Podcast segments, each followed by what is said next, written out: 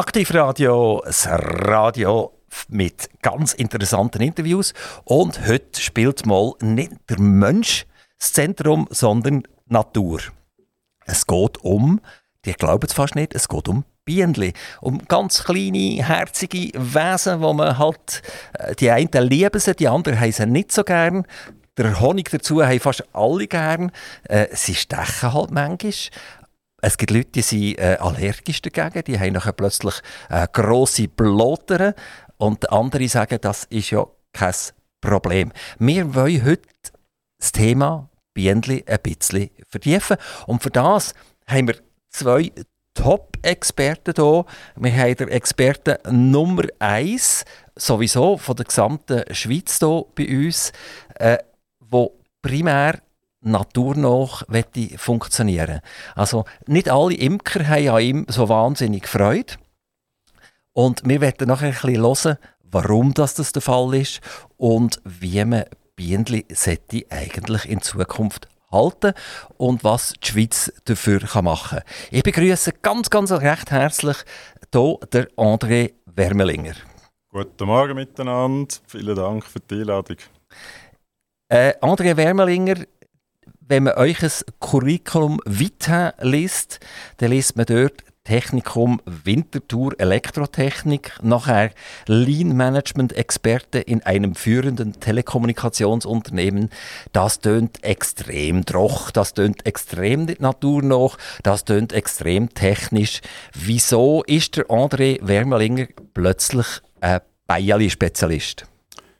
Ja, ich habe mich eigentlich immer für die Natur interessiert. Das auch für mich immer ein, ein Ausgleich gewesen. und äh, ich habe schon früh angefangen, mich mit Pflanzen auseinanderzusetzen und äh, habe dann auch später ein altes Bauernhaus gekauft mit ein bisschen Land rundherum, äh, Garten gemacht, Obstbäume und dann haben einfach die Bienen wahnsinnig gut reingepasst.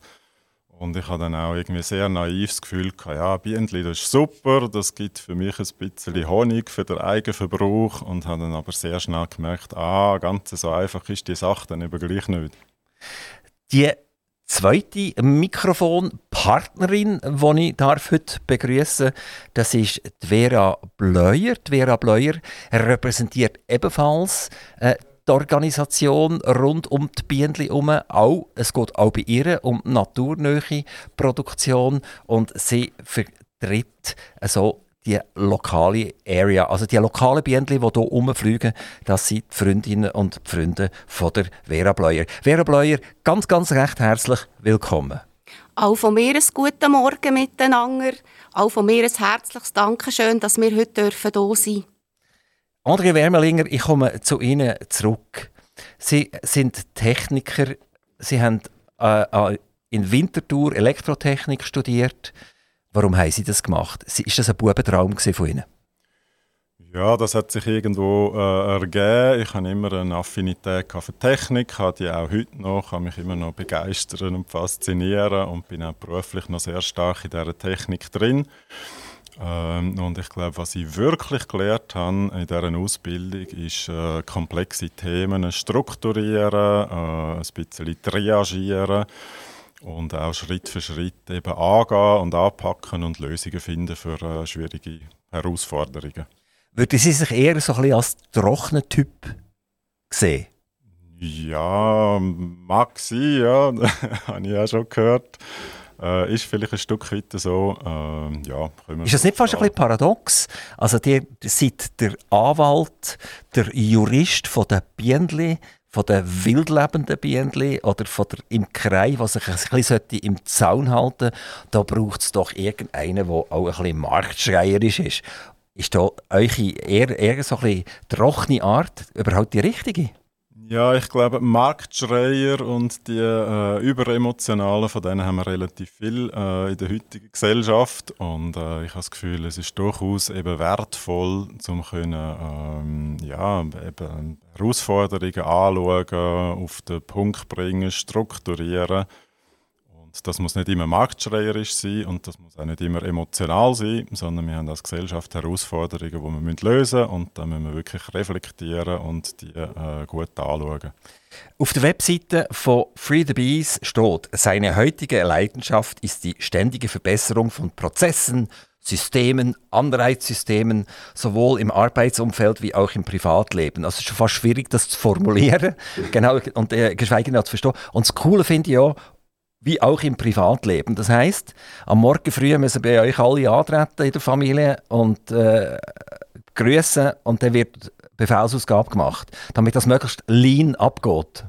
Nein, ich glaube, es geht um etwas anderes. Äh, ich habe das erst mit der Zeit gemerkt. Also ich habe verschiedene Aktivitäten. Man könnte sagen, dass ich das, was ich beruflich mache, ganz etwas anderes ist als das, was ich mit Free the Bees mache.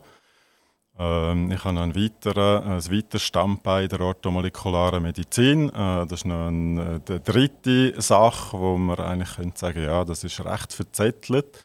Aber wenn ich mir genauer überlege, was ich eigentlich mache mit dem, dann geht es wirklich die, äh, um die kontinuierliche Verbesserung, äh, weil das passt alles in das gleiche Thema drin. Äh, also ich versuche System zu optimieren, egal ob das technische Systeme sind, egal ob das ökologische Systeme sind, egal ob es sich um äh, Gesundheit handelt. Das ist eigentlich alles äh, ganz genau dasselbe. Aber wenn man organisatorisch eingreift, ist ja das nicht 180 Grad umgekehrt, als sie fordern. Sie fordern mehr Natur und jetzt sagen sie, wir greifen ein, wir organisieren, wir machen Lean.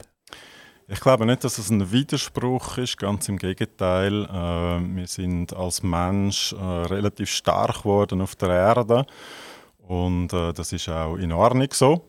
Und wir müssen natürlich schauen, wie dass wir unsere Ressourcen, die wir zur Verfügung haben, können nachhaltig nutzen können und ich glaube nicht, dass es ohne Organisation geht. Ich glaube auch nicht, dass es ohne irgendwie ein Minimum an intelligenten Anreizsystemen funktioniert. Wir müssen schauen, wie wir optimal mit unseren Ressourcen umgehen. Vera Bleuer, wie sind Sie zu den Bienen gestoßen? Ich bin zu den Bienen gestoßen, indem ich mir darüber Gedanken gemacht habe, für was könnte ich mich einsetzen, wo jedem etwas bringt. Und durch meine kreative Art ist aus einem Geschenk aus einer alten Wäschmaschinentür das Projekt dabei geworden, das ich mehr für Bienen und Insekten einsetze, weil jeder von uns... Entschuldigung, das mit der Waschmaschinentür habe ich jetzt nicht ganz verstanden. Ja, ich arbeite in einem Haushaltsapparatengeschäft und mein Chef hat gesagt, machen wir ein kreatives Geschenk aus einer alten Waschmaschinentür. Und nachher habe ich einfach gerechnet und habe gesagt, das bringt nichts. Nachher habe ich mich gefragt, was kann ich denn machen, wo etwas bringt. Ein Geschenk für alle, wo jeder etwas davon hat. Und wenn man sich dort darüber Gedanken macht, was bringt am hintersten und am letzten etwas, ist das neben Wasser, Luft, kommt man da nachher irgend auf die Insekten. Aber ihr habt nachher nicht irgendwie ein Nest gebaut aus der Waschmaschinentüre?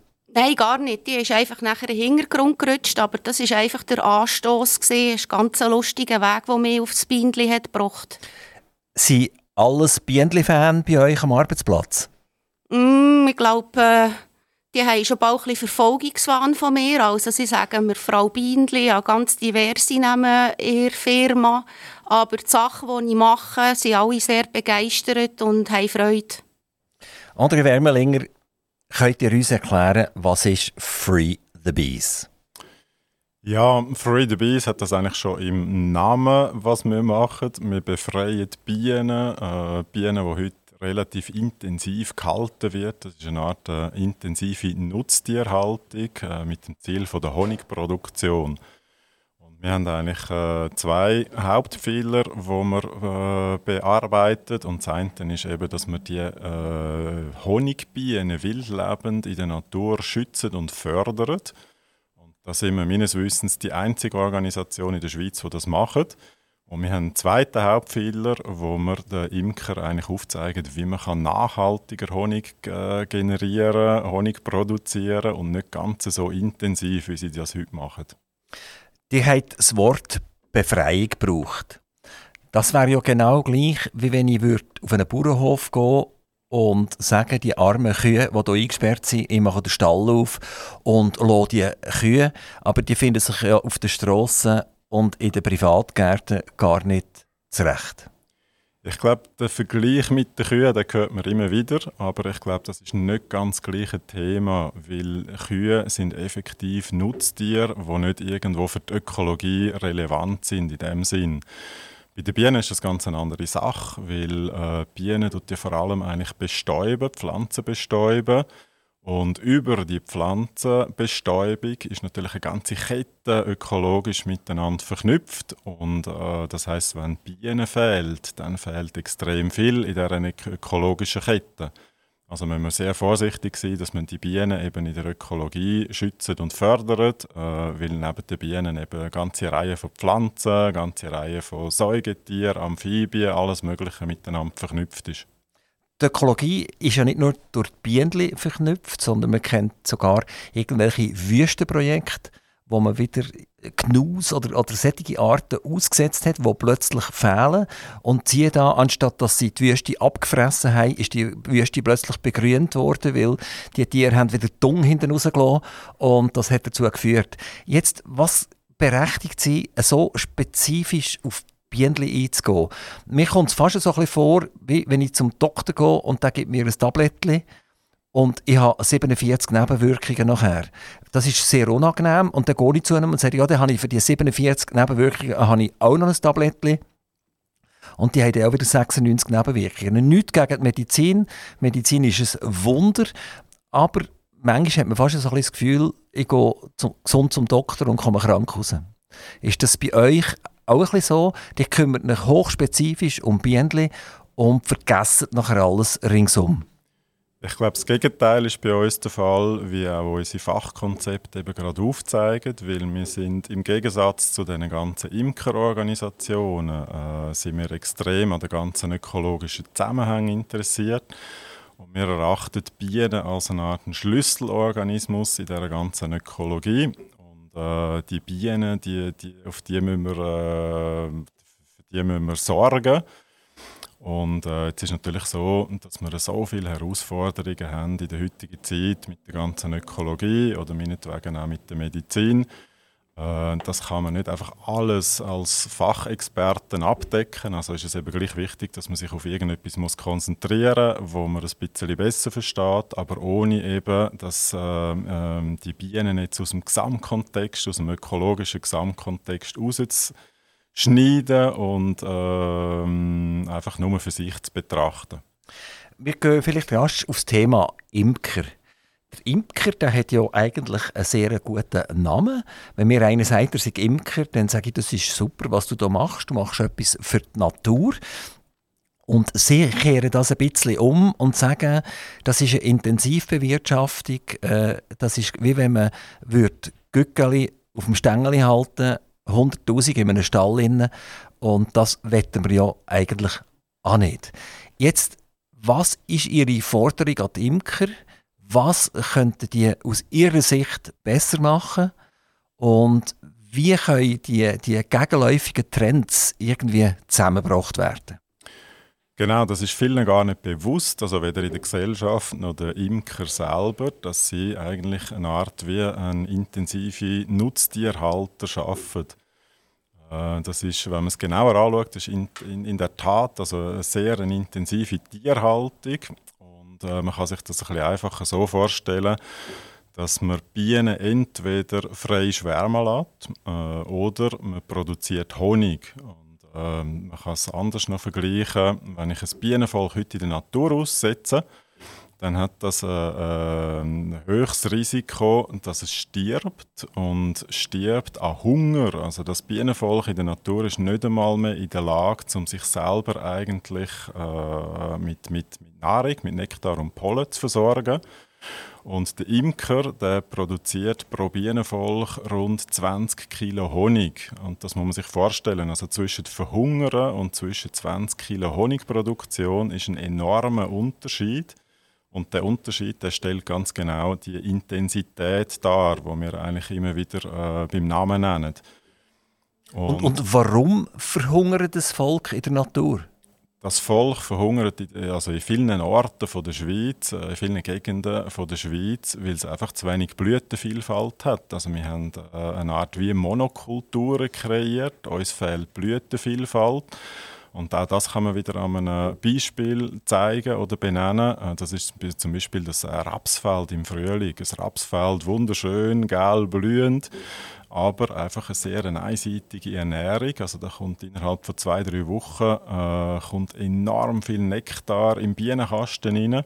Wenn das Rapsfeld verblüht ist, dann herrscht nachher die sogenannte Trachtlücke. Das ist eine Art grüne, eine grüne Wüste aus Sicht der Bienen.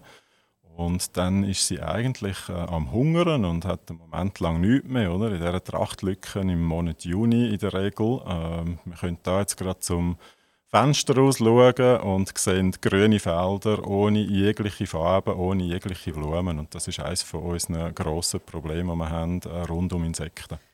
Das würde aber jetzt logisch bedeuten, bevor ihr euch um die sogenannte Befreiung der Bienen kümmert und die in die Natur aussetzt, dass ihr zuerst müsst, äh, für Nahrung sorgen müsst. Ja, das wäre jetzt ein bisschen schwarz-weiß, weil ich habe vorher gesagt, in den meisten, äh, an den meisten Orten von der Schweiz äh, haben wir das Hungerproblem für die Bienen.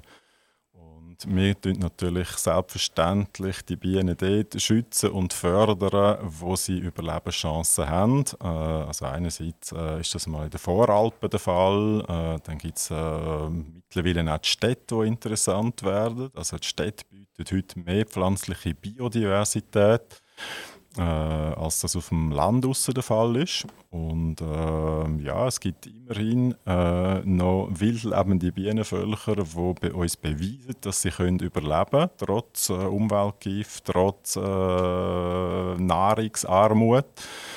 Äh, und wir haben mittlerweile etwas um die 120 wildlebende Bienenvölker, die man wissenschaftlich beobachtet wir wissen, dass ein Teil von denen äh, kann mehrere Winter in Folge überleben und ein Teil von diesen Völkern, die können sich auch weiter vermehren im Frühling und das ist genau das, was wir versuchen zu schützen und zu fördern.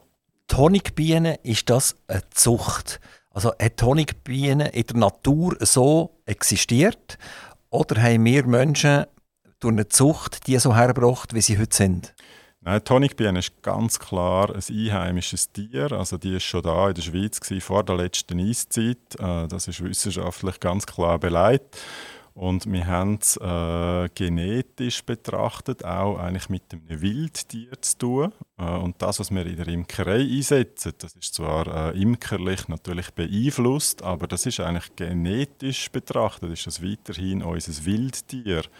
Und jetzt haben wir nach mehreren Jahren äh, eigentlich Druck, äh, wo wir gemacht haben, politischer Art, haben wir jetzt endlich Ende 2020 bestätigt bekommen, dass es sich bei den Honigbienen eben nicht nur um ein Nutztier, sondern auch um ein Wildtier handelt. Das sagt unser Bundesamt für Umwelt heute. Also das heißt also, man könnte tatsächlich das Tier aussetzen. Also man könnte äh, einige schwärmen, ein Volk schwärmen und das der Natur überlassen und die wären rein theoretisch mal überlebensfähig. Genau, also wir wissen, dass die überlebensfähig sind, dass sie überleben. Äh, niemand kann an einem Bienenvolk verhindern äh, zum Schwärmen. Also es gibt immer äh, irgendwelche Völker, die schwärmen. Es gibt immer irgendwelche Schwärme, die der Imker nicht verwünscht, die nachher in die Natur rausgehen. Und das sind eben die besagten äh, 120 Bienenvölker, die wir aktuell kennen, die teilweise in der Stadt leben, in Gebäuden drin, wo aber natürlich auch im Wald draussen, im angestammten Habitat, im hohlen Baum äh, wohnen. Was macht man nachher mit diesen Bienenvölkern? Lässt man die sein? Weil die schwärmen ja. Und ich kann mir gerade vorstellen, in einer Stadt habe ich nicht unbedingt Freude, wenn bei mir im, im äh, Storenkasten äh, bei meiner Wohnung ein Bienenvolk sich einnistet. Wie geht man denn mit dem um? Also so ein Schwarm ist etwas, das zunächst einmal ziemlich stark beeindruckt. Wenn jemand noch nie einen Schwarm gesehen hat, der fliegt oder wo sich irgendwo an einem Ast sammelt, äh, das kann durchaus Angst verursachen. Aber das ist auch ein Teil eigentlich von der Story, wo wir haben mit Free the Bees, weil wir sagen auch, die äh, Bevölkerung muss wieder vermehrt lernen, was die Natur eigentlich kann und was sie bietet. Äh, wir müssen wieder näher an die Natur zurück. Und Ich glaube, ein, äh, unsere, unsere Bevölkerung muss auch verstehen, was ein Bienenschwarm ist.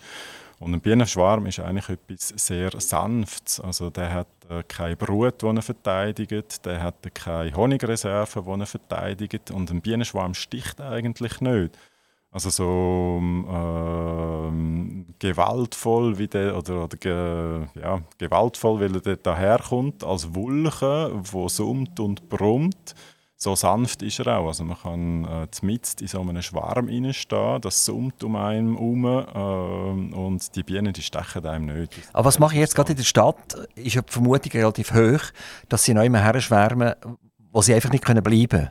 Was macht man denn? Ja, also äh, ein Schwarm, der zieht ja zuerst einmal zum Kasten aus. Also das ist eigentlich die alte Königin, die einen Teil von der Bienen mitnimmt und dann auszieht mit dem Teil von diesen Bienen. Und das Erste, was der Schwarm macht, ist innerhalb von den ersten 20, 50, 100 Metern setzt der sich irgendwo, äh, meistens irgendwo an eine Hecke, an einen Ast, an einen Baum an. Und das gibt dann die sogenannte Schwarmtraube. Und dort bleibt er eigentlich nur ein paar wenige Stunden. Äh, und der Schwarm, äh, von, von, von dem Schwarm aus werden äh, Spürbienen ausgesendet. Und die Spürbienen die gehen jetzt auf die Suche nach neuen Habitat. Und auch sehr spannend, die Spürbienen die kommen mit bis zu zwölf Optionen an neuen Habitat zurück und dann wird in dieser Schwarmtraube wird demokratisch verhandelt. Also da gibt es eine Art Abstimmung, hochgradig spannend, was dort abläuft. Und wenn sich das Volk entschieden hat, welches Habitat das Beste ist, dann zieht das dort in dem neuen Habitat die, eben wie gesagt, das, äh, die Schwarmtraube, die sieht man ein paar Stunden und wenn man am Abend wieder geht, äh, schauen, dann ist der Schwarm wieder weg und irgendwo eingezogen. Also völlig unkritisch. Vera Bleuer, ihr habt äh, äh, nicht «Free the Bees», sondern «Bist dabei», äh, ist euer Slogan. Was macht ihr in eurer Freizeit, wenn ihr euch nicht um Waschmaschinen und Haushaltgeräte kümmert für die Bienen? Ja, ganz viel. Also momentan bin ich gerade dran, dass ich Säckchen abpacke mit Blumensämli, wo ich den Leuten verteilen und sage, bist du dabei, komm, wir machen etwas, dass Bienen und Insekten ein mehr zu essen haben zwischen Juni und September. Ich gehe am Markt, Gestern durfte ich gerade in Grenchen ein Schaufenster gestalten, für das Thema ein rauszukehren. Also ich bin sehr aktiv und voll dabei. Glaubt ihr, dass ihr die Leute könnt überzeugen könnt, nachzudenken über Bienen? eigentlich fast in jedem Interview kommen wir immer wieder aufs Thema zurück dass sehr viel, vor allem Jugendliche, sehr handyorientiert, tabletorientiert funktionieren. Das heißt, sie schauen eigentlich, wenn sie durch die Natur durchlaufen, nicht mehr links und nicht mehr rechts. Sie haben Kopfhörer auf dem Kopf und hören Musik oder, oder vielleicht sogar einen Podcast von Aktivradio, wer weiß. Das heißt, die Umwelt wird nicht mehr richtig wahrgenommen. Ist das etwas, was ihr glaubt, dass ihr überhaupt gegen, die, gegen diesen Trend ankämpfen könnt? Also ganz ehrlich gesagt, Jugendliche sind jetzt nicht gerade so meine Zielgruppe. Ich habe selber 18-jährige Sohn daheim und ich weiß, wie das funktioniert mit dem Handy. Ich habe einfach das Gefühl, wenn man ein die ältere Generation catchen kann, dann wird halt einfach nachher auch ihre Familie darüber geredet. Ich finde, es ist wichtig, dass man auch aus Familien, die kleine Kinder hat, das Thema tut, äh, daheim miteinander besprechen. Weil, wenn ich mich zurückerinnere, was ich alles von meiner Mutter habe gelernt über die Natur, liegt dort einfach sehr viel auch an den Eltern. André Wermelinger, was macht ihr jetzt ganz konkret? Was läuft ab im Moment, damit die Schreckensbotschaft, die ihr ein bisschen verbreitet, es, es geht irgendwann zu Ende mit diesen Bienen, wenn wir so weitermachen. Was macht ihr jetzt ganz konkret aktuell? Also ganz konkret haben wir insbesondere gerade zwei sehr wichtige Projekte, die laufen. Äh, das eine habe ich vorher schon ganz kurz angesprochen. Das ist ein Monitoring-Projekt, ein Citizen Science-Projekt. Äh, das nennen wir Swiss Bee Mapping. Und da sind wir eben genau bei diesen 120 wildlebenden Bienenvölkern, wo man beobachtet und Daten sammelt. Und da geht es darum, dass wir wissenschaftlich beweisen müssen, dass es die wildlebenden Honigbienen überhaupt noch gibt. weil die Verantwortungsträger und auch die Bundesämter äh, ein bisschen leichtfertig sagen, ja, die wildlebenden Honigbienen gibt es in der Schweiz so gar nicht mehr. Gibt es denn, wenn ich schnell darf unterbrechen gibt es eigentlich auch Wildbienen, die man nicht als Honigbienen kann brauchen kann, die aber genau gleich für die Bestäubung mithelfen? Genau, also eine gute äh, und wichtige Frage. Wir haben in der Schweiz äh, ursprünglich ein bisschen etwas über 600 Wildbienenarten gehabt. Und die Honigbienen, das ist nur eine Art, eine Art von diesen über 600. Und ähm, wir haben mittlerweile schon 10% von diesen 600 Arten verloren und 45% sind gefährdet und werden wir verlieren, wenn wir nichts machen. Also es geht da um ganz viele äh, Arten, äh, Bestäuber und über die, die 600 Bienenarten gibt es natürlich noch andere Bestäuber, die wichtig sind. Also die Bestäubungsleistung ist eigentlich eine sehr vielfältige Geschichte. Aber warum reden wir denn über die Honigbienen? Wenn, wenn die Honigbiene ein Sechshundertstel ausmacht, oder? dann könnte man sagen, let's go, das ist ja kein Problem. Also, das sollte ja nur in der Natur, wenn die Natur in der Lage wäre, die aufrechtzuerhalten, dann wären die Nicht-Honigbienen, die 599 Arten, die es hier gibt, äh, in der Lage, eigentlich die Bestäubungsleistung äh, zu erbringen. Genau, das ist eine sehr spannende Frage. Natürlich geht es um die gesamte Ökologie, es geht um die ganze Vielfalt von diesen Bestäuber. Jetzt haben wir aber genau äh, in unserer heutigen modernen Welt mit Städten, äh, mit äh, landwirtschaftlich prägten Landschaften das Problem, dass wir äh, eigentlich Habitat verloren haben. Oder? Uns äh, fehlt Habitat für die ganzen Insekten und damit haben wir einen, enormen Rückgang eigentlich von den Sek äh, Insekten, also von, von der ganzen Biomasse, aber auch von den Arten, die wir verlieren. Und jetzt ist es äh, natürlich, was, was heute passiert. Oder? Wir haben eigentlich je länger, je mehr Honigbienen und versuchen mit den Honigbienen die Bestäubungsleistung zu sichern, wo früher eine sehr viel breitere Anzahl an, an Bestäuber und, und, Bienenarten Besteht eine Art wie eine Konkurrenz zwischen der Honigbiene und der Naturbiene, das wenn ich das mal so darf sagen. Das ist genau so. Das gehören die Imkerkreise sehr, sehr ungern und tun auch alles, dass sie das nicht ansprechen müssen.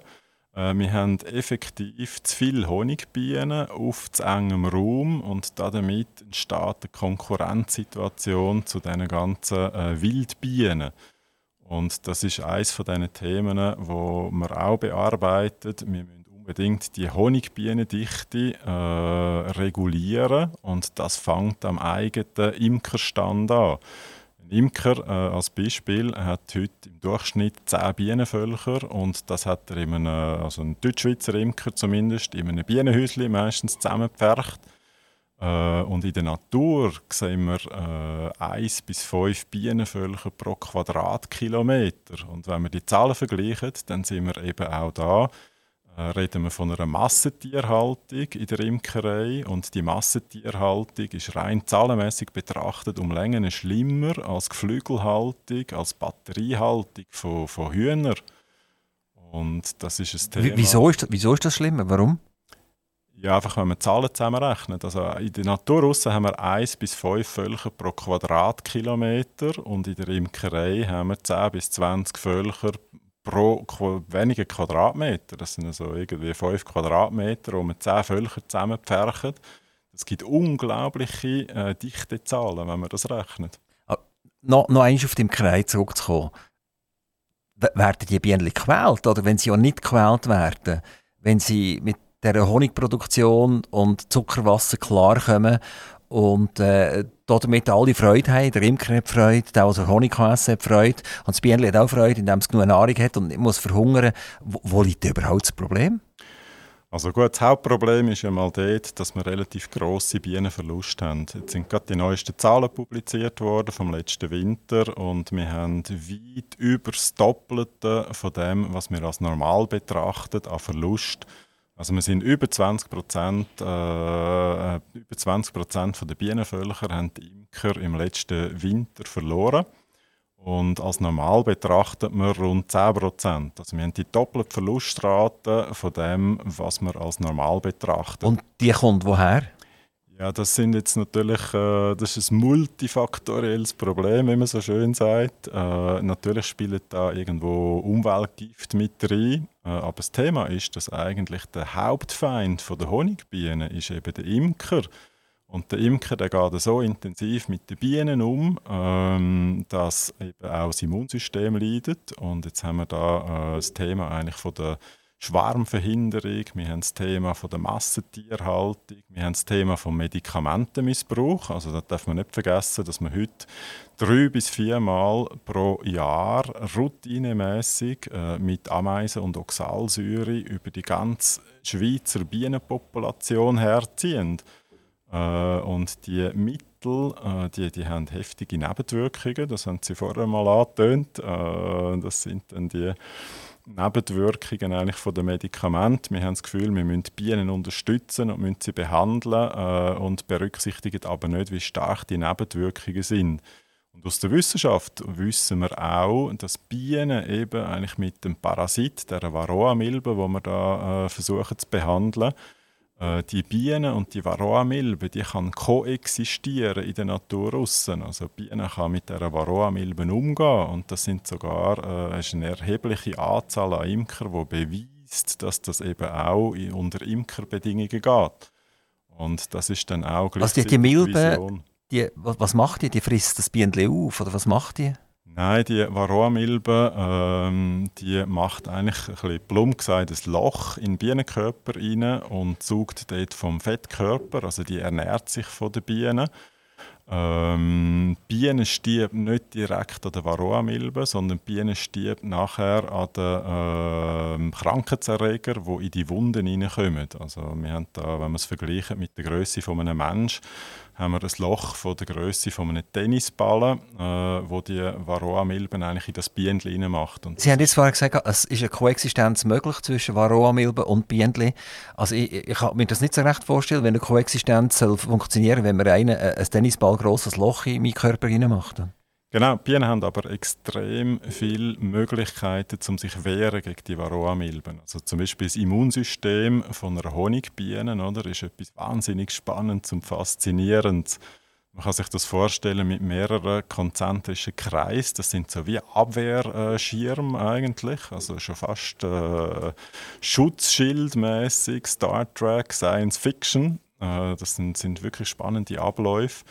Kann sich die Einzelbiene schützen mit ihrem eigenen Immunsystem. Zwei Bienen können sich gegenseitig befreien von einer Varroa-Milbe. Das ist so ähnlich wie die Affen, die sich gegenseitig entlusen.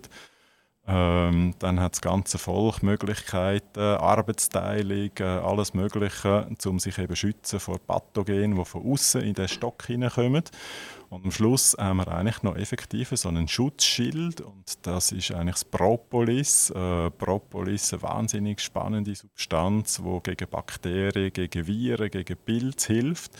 Und das Bienenvolk schützt sich mit all diesen Mechanismen und äh, wir müssen lernen, der Natur mehr zu vertrauen, weil die Natur hat jetzt im Bereich der Bienen äh, mit wesentlich mehr als 30 Millionen Jahren können mit allen neue Krankheiten, neue Milben, äh, Umweltveränderungen bis hin zu Klimawandel. Die Natur hat mit dem können umgehen und wir müssen lernen, der Natur zu vertrauen, weil sie kann das auch heute noch. Was ist Ihre Forderung an die Imker her? Also wir haben ein ganzes Konzept eigentlich, äh, wo wir aufzeigen, wie man kann eben nachhaltiger imkern kann und das Kernelement von diesem Konzept ist eigentlich unsere Imkermethodik. Und wir haben also eine Methodik gemacht, wo wir aufzeigen, äh, im einen Extrem auf der linken Seite, wie lebt ein Volk in der Wildnis, äh, im natürlichen Habitat, und auf der rechten Seite, wie lebt das Volk unter den konventionellen Imkerbedingungen. Und ähm, wir haben zwischen diesen zwei Extremen haben wir drei äh, unterschiedliche äh, Methoden kreiert. Also da geht es dann um extensive Bienenhaltung oder extensive Honigimkerei, wo wir immer noch äh, auslegen zum Honig produzieren, weil wir sind der Meinung, wir dürfen produzieren, wir wollen auch produzieren, aber halt eben halbwegs nachhaltig und äh, halbwegs artgerecht äh, rund um die Bienen herum. Und dann haben wir andere Methoden kreiert. Das eine nennt sich eine naturnahe Bienenhaltung. Und dort gibt es halt dann keinen Honig mehr, sondern dort geht es darum, dass man sehr naturnah Bestäubungsleistung sichern kann. Und die Bestäubungsleistung äh, ist eigentlich ökonomisch und ökologisch sehr viel wichtiger als der Honig. Also ein bisschen bös gesagt, produziert Imkerei das falsche Produkt auf eine höchst intensive Art. Aber wenn das Bienenvolk nachher verhungert, dann bringt es ja nichts. Nein, also wie gesagt, die Bienenvölker, die können ja an gewissen Orten in der Schweiz weiterhin überleben. Und jetzt gerade in der naturnahen Bienenhaltung geben wir die Möglichkeit, dass man so ein Bienenvolk auch füttern äh, bevor es verhungert. Genau deshalb haben wir die Methode kreiert. In der Wildnis verhungert so ein Volk und in der naturnahen Bienenhaltung dürfen wir das füttern. Das, ist einfach, das sind so Kompromisslösungen. Äh, und das Schlüsselelement ist eigentlich, dass wir sagen, äh, liebe Imker, ihr müsst anfangen diversifizieren wie was die Imker heute machen, das nennt sich in der Fachsprache die gute imkerliche Praxis. Und das ist eigentlich nichts anderes als eine Art äh, eine Monoapikultur. Also wir haben eine ganz klare Vorstellung, wie der Imker muss arbeiten in der konventionellen Imkerei.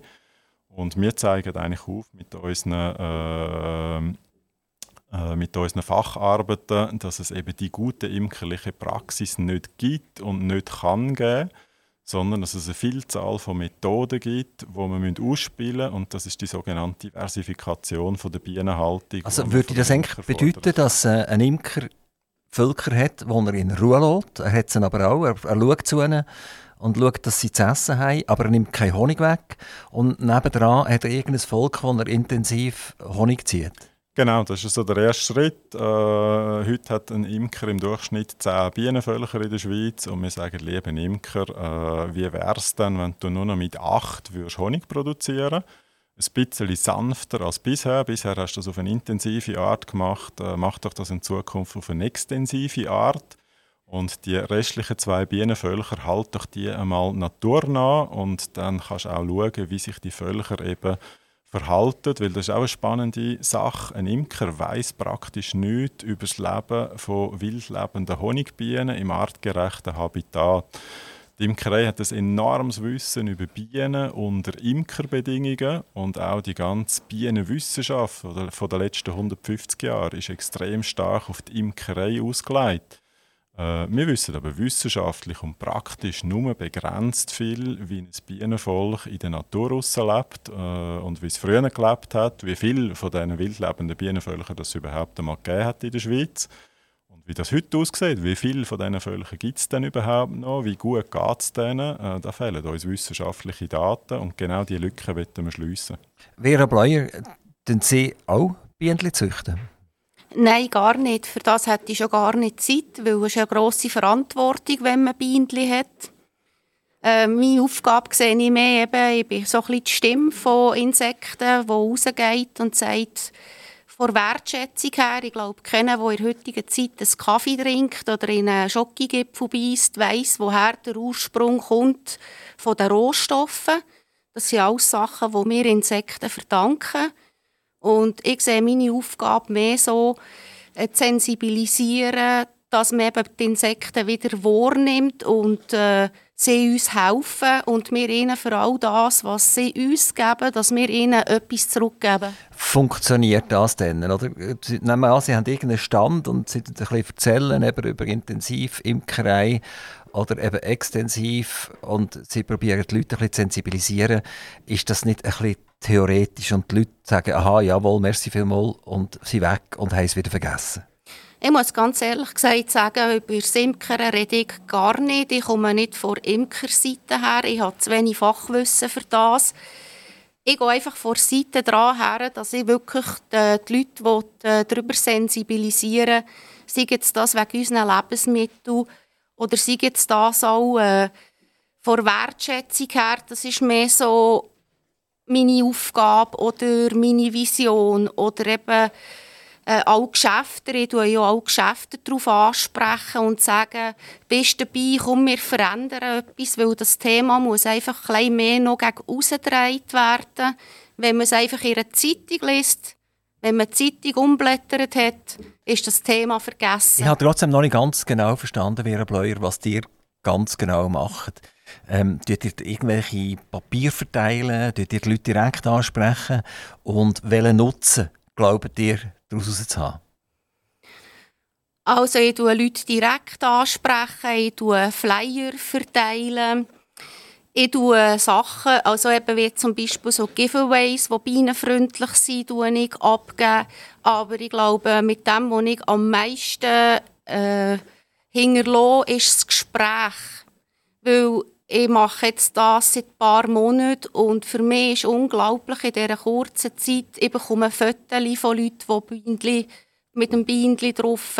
Ich mache die Leute darauf aufmerksam. Machen.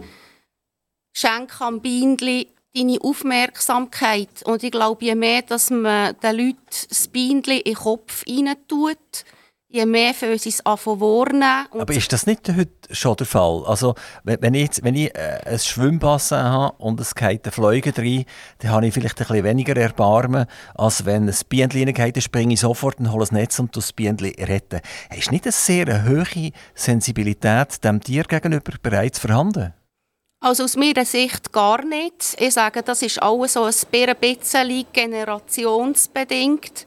Also von, wenn ich Leute darauf anspreche, was ist das Bienchen von einem, ja das ist ein Tier mit einem Stachel, lästig, es sticht mich.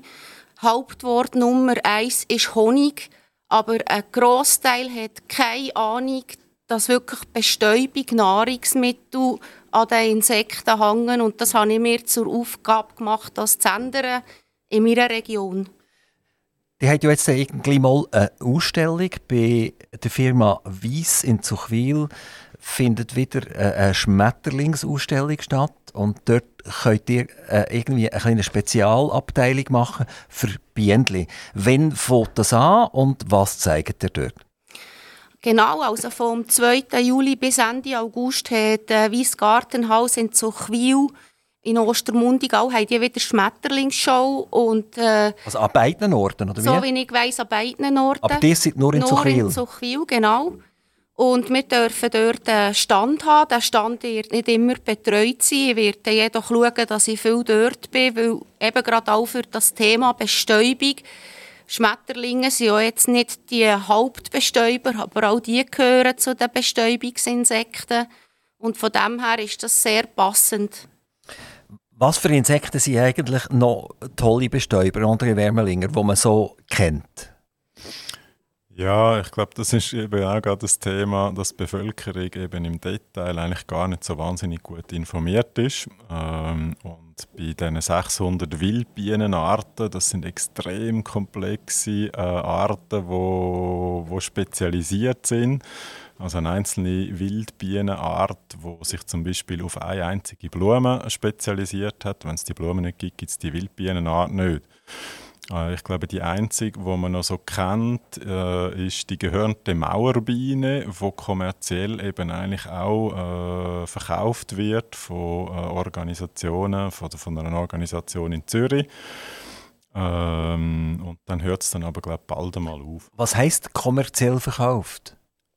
Ja, also da gibt es Angebote mit Wildbienen, Hotels, äh, wo die gehörnte Mauerbiene mitkommt, äh, wo man entweder in der Landwirtschaft äh, einsetzt, zum Obstplantagen, äh, Obstplantagen bestäuben, wo aber mittlerweile auch sehr viele Privatpersonen kennen. Und das ist, ist so sinnvoll oder das ist nicht sinnvoll?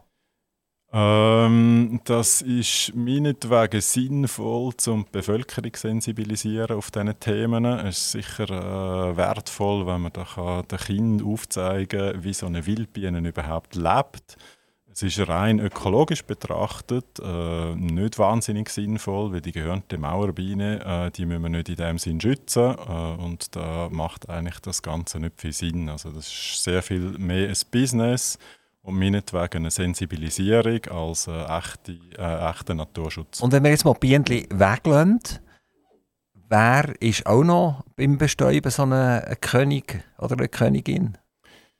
Ja, Bestäuber gibt es ganz viel. Also es gibt auch den Wind als Bestäuber, es gibt Käfer als Bestäuber, es gibt Vögel als Bestäuber. Äh, also das ist eine recht vielfältige Geschichte. Und ich muss jetzt auch ehrlich sagen, ich bin nicht der Spezialist jetzt auf all diesen äh, Wildbienenarten. Wir haben uns spezialisiert auf die Honigbienen und schauen die Interaktionen an von den Honigbienen auf ihre Umwelt oder umgekehrt, wie die Umwelt auf die Honigbienen eben positiv oder negativ. Aber es könnte ja sein, dass wenn, wenn das Bienenli die Bestäubung nicht übernimmt, dass eben irgendeine andere Insektenart das kompensiert. Ja, aber das ist das, was wir vorher schon mal äh, grob angesprochen haben. Also die ganzen Insektenarten, die sind extrem oder die reagieren extrem sensibel auf Habitatsverlust. Die reagieren auch extrem sensibel auf Umweltgift. Ähm, und uns brechen die Insekten weg. Also die Biomasse, die Arten, die wir verlieren. Jetzt versucht man eigentlich weltweit mit mehr Honigbienen das Bestäubungsproblem zu lösen. Und das ist einfach eine, eine reine Symptombekämpfung. Aber ich habe noch nicht ganz begriffen, wieso ihr euch voll auf die Honigbienen konzentriert. Ihr sagt, eigentlich Bestäubungsleistung ist das, was uns interessiert. Also wir möchten gerne, dass wir möglichst viele Tiere haben, die bestäuben und die Naturvielfalt aufrechterhalten. Und wenn jetzt andere Tiere, andere Insekten die Bestäubungsleistung auch übernehmen können, warum konzentriert mich dann einfach auf ein äh, Bestandteil aus diesen 600 raus, schon bei den Bienen und vielleicht Millionen von anderen Tieren, die, die auch Bestäubungsleistung machen? Also ich könnte jetzt angehen und ein Gesamtkonzept machen für die Ökologie und könnte aufzeigen, wie man sehr viel von diesen heutigen Abläufen, die äh, eigentlich schlecht laufen in der Ökologie, wie man die verbessern können aber damit würde ich mich einerseits verzetteln, also das ist einerseits mal relativ komplex, rein fachlich, äh, andererseits ist es schwierig für die Leute zu verstehen äh, und am Schluss erzeugt man wahrscheinlich so keinen Nutzen. Also ist es wichtiger, dass es einzelne Organisationen gibt, die sich eben spezifisch mit Themen auseinandersetzen. Und jetzt ganz spezifisch im Bereich der Honigbienen, das ist ein Thema, eine besondere äh, Komplexität hat, weil wir haben äh, einerseits das Thema Nutztierhaltung, wir haben andererseits das Thema Ökologie. Äh, das Ganze ist recht politisch. Äh, die meisten äh, Interessenvertreter versuchen das Thema möglichst zu umgehen, möglichst nicht anzusprechen. Für uns ist das einfach äh, etwas, wo wir äh, darüber gestolpert sind. Wir haben uns das Thema nicht gesucht. Äh, ich habe auch nicht jetzt irgendwie nach einem Nebenjob gesucht, der äh, herausfordernd ist. Das hat sich so ergeben, aber wir sind bereit, uns dem Thema anzunehmen, wenn das sonst niemand macht. Und das ist das, wo wir, warum wir heute eigentlich auch da sind. Es gibt ein Projekt auf dem Dorneckberg. Und der Dorneckberg ist in den letzten Wochen immer wieder mal aufgepoppt in den Journalien, in den Zeitungen. Und dort herrscht dicke Luft zwischen den Imker und, wenn wir sagen, den äh, naturverliebten Bienenfreunden. Ähm, das ist ja sicher nicht sinnvoll, dass man so durch die Zeitung durchgeschleppt wird. Äh, Imker gegen Naturfreunde. Also zuerst müssen wir mal schauen, woher das Projekt genau kommt. Äh, und das Projekt gibt ja vor, naturfreundlich zu sein und Bienen, also die reden von einer Wiederansiedlung, schon der Begriff von der Wiederansiedlung ist eigentlich fachlich nicht ganz korrekt. Und wenn man ein genauer ins Projekt hineinschaut, dann sieht man ein, ein Vermischen von Naturschutz und von Bienenhaltung. Also das, das Projekt kann man beliebig kritisieren, das ist mal der eine Punkt. Aber natürlich geht das Projekt äh, in eine ähnliche Richtung wie das, was wir mit Free the Bees machen. Wir versuchen es noch konsequenter zu machen mit unserem Baumhöhlenprojekt, wo wir äh, eben die Baumhöhlen, äh, im Moment äh, reden wir von 300 Baumhöhlen, die wir schaffen über drei Jahre. Das ist ein extrem wichtiges ökologisches Element und ist eigentlich das natürliche Habitat der Honigbienen. Und jetzt kommt natürlich, äh, beide Projekte werden teilweise kritisiert von der Imkerschaft. Und die Imkerschaft hat ja eben eine sehr eine intensive Vorstellung, eigentlich, wie man äh, die, äh, die, die, die Bienen halten und wie man sie muss behandeln Und jetzt sehen Sie in, dem, äh, in dieser Idee vom Naturschutz sehen Sie, äh, solche Probleme. Also Sie sehen wildlebende Honigbienen im natürlichen Habitat ähm, wo dann potenziell können Krankheiten verbreiten, wo potenziell können Parasiten verbreiten. Äh, und das ist aber eine Vorstellung, die äh, emotional ist, wo man fachlich so nicht stützen kann. Weil die also, Wissenschaft Wenn ich das schnell zusammenfassen also die haben eigentlich Angst, wenn wir die, die Natur aussetzen, dann schleppen uns die Krankheiten in unsere Honigbienenvölker ein. Genau, dass ein wildlebendes Volk. Und das ist auch schon passiert. Äh, kann man das nachweisen? Volk anstecken. Ja, das muss man gar nicht nachweisen. Das ist natürlich theoretisch möglich, äh, passiert mit Sicherheit von Zeit zu Zeit mal. Aber das Problem ist ganz anderes. Äh, die Entstehung von Seuchen und die Verbreitung von Seuchen, die passiert ganz klar in der Imkerei unter intensiven Nutztierhaltungsbedingungen und nicht in der Natur. Und da müssen wir aufpassen, dass wir nicht irgendwelche Symptome bekämpfen, sondern dass wir die Ursachen beheben. Auf der Webseite von Free the Bees ist äh, ein Swiss Tree Zeitler, ein Swiss Tree Imker, äh, ein Beeling Box, oder wenn ich es richtig ausspreche, das sieht ja auch nicht wahnsinnig nach Natur aus. Also ihr wollt die verkaufen. Ich habe ich ha für 30 Franken so eine Beelining-Box, oder wie sie heisst, äh, kann ich kaufen und irgendetwas für die Natur tun. Wie gesagt, sieht ein bisschen steril aus. Macht das Sinn? Also die Bee-Lining Box, wie die heißt, das ist ja nur das Arbeitsinstrument, um wildlebende Bienenvölker zu suchen und aufspüren. Also das ist nur das äh, Instrument, das hat eigentlich überhaupt nichts mit Natur zu tun. Äh, das brauchen wir nur äh, so lange, bis wir das wildlebende Volk gefunden haben. Der Swiss Tree ist eine sehr spannende Geschichte, weil man mit dem Swiss Tree eigentlich das natürliche Habitat imitiert. Also wir haben gelernt, wie man kann Baumhöhlen nachbilden. Das ist gar nicht so einfach. Da steckt einiges an Wissen drin, praktischer Natur, wissenschaftlicher Natur. Und so ein Swiss Tree ist nichts anderes als ein Imitat von einer Baumhöhle. Und das Imitat brauchen wir, weil es heute in der Natur gar nicht mehr genügend alte, dicke Bäume hat, die äh, Baumhöhlen haben können ausbilden können. Also uns fehlen eigentlich die natürlichen Habitat, die äh, natürlich entstandenen Baumhöhlen in alten, dicken Bäumen. Und deshalb haben wir gelernt, wie wir Baumhöhlen äh, eben imitieren und wieder zurückbringen in den Wald raus, äh, ohne dass wir jetzt irgendwie 200 oder 300 Jahre müssen warten bis wir wieder genügend dicke Bäume haben. Und das ist denkt, dass ich das kaufe und stelle ich es irgendwo im Wald oder stelle ich das bei mir im Garten? Das kann man überall anstellen. Äh, wie vorher auch mal gesagt, ist mittlerweile die Stadt sehr interessant für Bienen. Äh, wir haben in der Stadt eine höhere Biodiversität, also das ganze Futter- und Hungerproblem gestaltet sich in der Stadt viel besser. Und so ein Habitat kann man eigentlich überall aufstellen, im Garten, man kann es in den Wald raushängen äh, und dann macht man eigentlich grundsätzlich mal gar nichts und wartet, bis ein Schwarm einzieht und beobachtet und schaut, wie sich das Bienenvolk in diesem äh, Habitat verhält. Und ich als Laie kann das irgendwann herstellen, eben bei mir im Garten, und dann lohne ich es einfach sein. Also ich schaue gar nicht rein, ich mache nichts, ich, ich füttere nicht, ich mache einfach nichts. Absolut, das ist eigentlich das Ziel, äh, möglichst das der Natur zu überlassen. Und äh, wir haben es natürlich gern, wenn die Habitate, wenn sie aufgestellt sind, bei uns gemeldet werden, weil dann können wir sie mit unseren Projekten wissenschaftlich überwachen. Und auch wenn dann dort wirklich einmal irgendwie dummerweise doch äh, eine Krankheit ausbricht, dann sind wir auch in der Lage, das eben äh, zu überwachen und Massnahmen dagegen zu ergreifen. André Wermelinger, äh, Vera Bleuer, unsere Zeit ist abgelaufen. Ich werde immer oder fast immer zuletzt noch äh, äh, das Mikrofon aufmachen für einen Wunsch.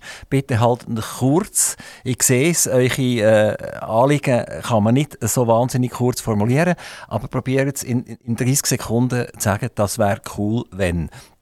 Oder in Wärmelinger. Ja, das Bienenvolk ist äh, ein optimales Beispiel, wie wir als Gesellschaft können funktionieren können. Ein einzelnes Bienchen ist nicht überlebensfähig. Äh, das ganze Volk hat aber eigentlich das ewige Leben äh, kreiert. Und das funktioniert nur, wenn das Individuum sein eigenes Ego auf die Seite stellt und seine ganze Kraft und Energie ins Gesamtvolk hineinsteckt, zugunsten des grossen Ganzen. Vera Bleuer? Also es wäre super cool, wenn meine Heimatregion als Vorbildregion hier würde äh, sagen, wir sind dabei, wir verändern etwas, wir wertschätzen Bienen und Insekten und dass unsere Region immer blüht. André Wermelinger, Vera Bleuer, ganz, ganz herzlichen Dank, dass ihr vorbeigekommen seid. Hier bei uns in Zuchwil im dunkelblauen Gebäude, direkt an der Autobahnausfahrt Ost. Das klingt jetzt nicht sehr Bienenli neutral, aber wenn ich schaue, sind wie gesagt um uns herum, um das Studio herum, sehr, sehr, sehr viele Grünflächen. Vielleicht schaffen wir es tatsächlich, das eine oder andere Blümchen mal stehen. Herzlichen Dank, viel Glück mit euren Aktivitäten und am meisten Glück wünsche ich, dass das Gespräch zwischen den Imker und euch auf einer, auf einer nicht emotionalen Ebene, auf einer sachlichen Ebene kann stattfinden und dass ihr euch findet gegenseitig, weil der Gewinner, wer ist das? Das ist das Bienenli und wenn das Bienenli funktioniert, dann sind wir der Gewinner. Vielen, vielen herzlichen Dank, bis bald.